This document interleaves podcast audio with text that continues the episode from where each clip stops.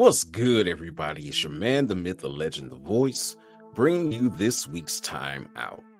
This is where we take a step back and assess the game of life, looking to God for strategies to bring us true success. This week's thought Dominion. If I ask you who your team's star player or coach was, you probably tell me without batting an eye. What if I ask who the GM was? Would you to go on search engine? Normally, they're not the team owners. Now, Jerry Jones is a notable exception, but generally, that's not the person that's running the team. It is the general manager.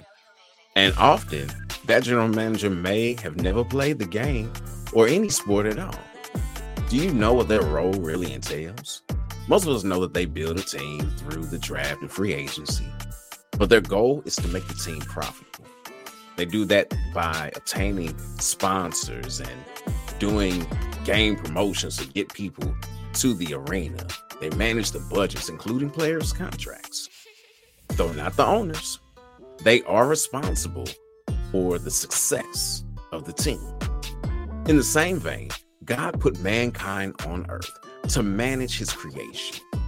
He owns it, but he tasks us with the duties of shaping it, keeping it in order, managing the animals and the earth's produce. Along the way, though, we lost our dominion. This happened when we believed the lie.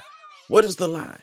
The lie is that life outside of God's design is better than us. I mean, just saying those words, it, it sounds silly that life outside of the design of the designer, the one who made, knows everything, is actually better. But that's the lie that was told and the lie that Adam and Eve, as well as we, believe. See, Adam stood there and let the serpent talk a hole in Eve's head. He allowed her to eat the fruit and then took it from her and ate. All of this was behind the idea that God was trying to keep them from being great. God set them up to have dominion over everything and be like Him reigning over the earth.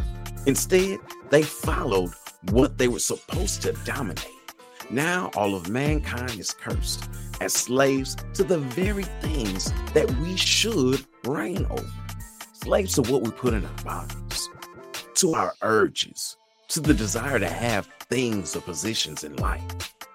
Dominion can be restored though, and it is through the sacrifice that Jesus made for us on Calvary.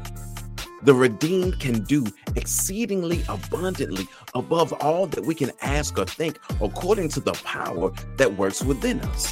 It's the power of Christ, His Spirit, that gives us dominion. So here's the play dominion comes through submission. Give yourselves to God, and He will give you dominion over creation.